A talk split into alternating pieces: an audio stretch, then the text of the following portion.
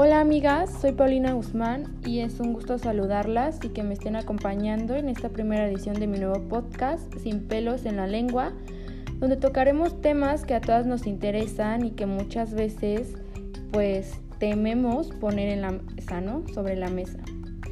El tema de hoy es mujeres siendo tóxicas con otras mujeres. Todas conocemos, tenemos o pues incluso en algún momento de nuestras vidas hemos sido la mujer tóxica en la vida de otra, ya sea hermana, amiga, vecina, prima, conocida, compañera de la escuela o del trabajo, hasta la mamá, ¿no? Hasta la mamá puede llegar a ser tóxica. Pero hoy no hablaremos de lo de hombres, ¿no? En esta ocasión no. No me refiero a ser tóxica en una relación amorosa. Me refiero más bien a los problemas, por llamarlos de alguna manera, que a veces podemos generar en la vida de otra mujer o ella en la nuestra. Existen muchísimos casos, pues, de celos, envidia o incluso rencor que una mujer puede tener hacia otra.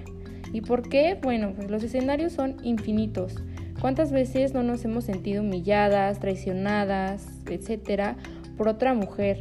Pero, uy, cuando esa mujer es especial para nosotras, pues nos cala y nos duele muchísimo más, ¿no? Cuando no disfrutan tus éxitos, cuando no te apoyan, te critican, te cuestionan, te humillan delante de otros, ¿no? Y en esta ocasión, pues me quiero abrir con ustedes y contarles desde, pues, mi propia experiencia, lo que es convivir con una mujer, pues una mujer tóxica, ¿no? En este caso, pues les voy a contar mi experiencia con, con una amiga. Y bueno, digo que yo tengo una amiga porque eh, pues aún la conservo. Pero ojo, yo siempre he dicho que hay amigas pues para todo. Unas que son pues solamente para desmadre, ¿no? Para salir a echar unos drinks de fiesta, eh, que la llamas para solamente ir a un antro, etcétera, ¿no? Y hay otras que son en las que te puedes apoyar para todo. Te escuchan, te apoyan, te dan ánimos.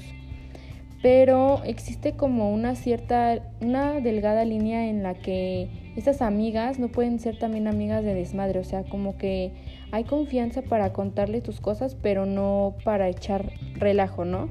Y entonces están las últimas, que son la combinación pues de las dos. Y amigas de esas, pues yo las puedo contar con una sola mano y hasta me sobran dedos. Entonces, pues esta amiga, la que yo consideraba como hermana, aún la conservo, pero pasó de ser eso, mi hermana, a, a una amiga solo de desmadre. Ya no le cuento mis cosas, ya no confío en ella, soy más reservada, rara es la vez que le hablo. Eh, yo empecé a notar que ella me tenía envidia. No quiero sonar mamona ni mucho menos, pero a veces tenemos que decir pues lo que es, y por eso se llama así este podcast, para decirlo sin pelos en la lengua.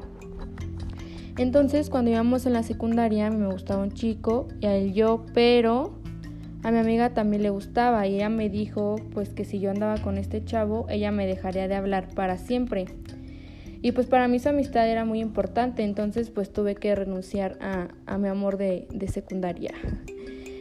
Y de ahí ella empezó a cambiar conmigo, era muy payasa, me hacía menos delante de otras personas, hasta que pues no tiene mucho que me harté y decidí ya no juntarme con ella más que para desmadre, porque pues todos nuestros amigos son los mismos. Ella eh, se estudia, estudiaba, pero se dedica a poner pestañas y uñas y está por abrir un local, y yo siempre pues comparto como que sus cosas, me pongo uñas con ella, la apoyo muchísimo, y pues es obvio que yo esperaba como que fuera recíproco. Y cuando noté que no era así, que ignoraba mis logros, entonces llegó un punto en el que yo tenía hasta que ocultar mi felicidad para no herirla o molestarla, ¿no? Y entendí que donde no te festejan tus logros, donde la envidia permanece y donde tienes que ocultar tu felicidad para no incomodar a otros, pues ahí no es. Hay que rodearnos de gente que nos apoye en todo y que sea nuestra red de seguridad cuando caigamos, que se alegren por nosotras y de igual manera nosotras ser esa persona para los demás. Más pues cuando somos mujeres, ¿no? Porque si no nos ayudamos entre nosotras, pues ¿quién lo va a hacer? Y bueno, espero que les haya gustado este pequeño primer episodio de Sin pelos en la lengua. Que tengan un excelente día. Recuerden que cada viernes hay un episodio nuevo y les mando un abrazo muy fuerte. Cuídense mucho y nos estamos escuchando pronto. Gracias.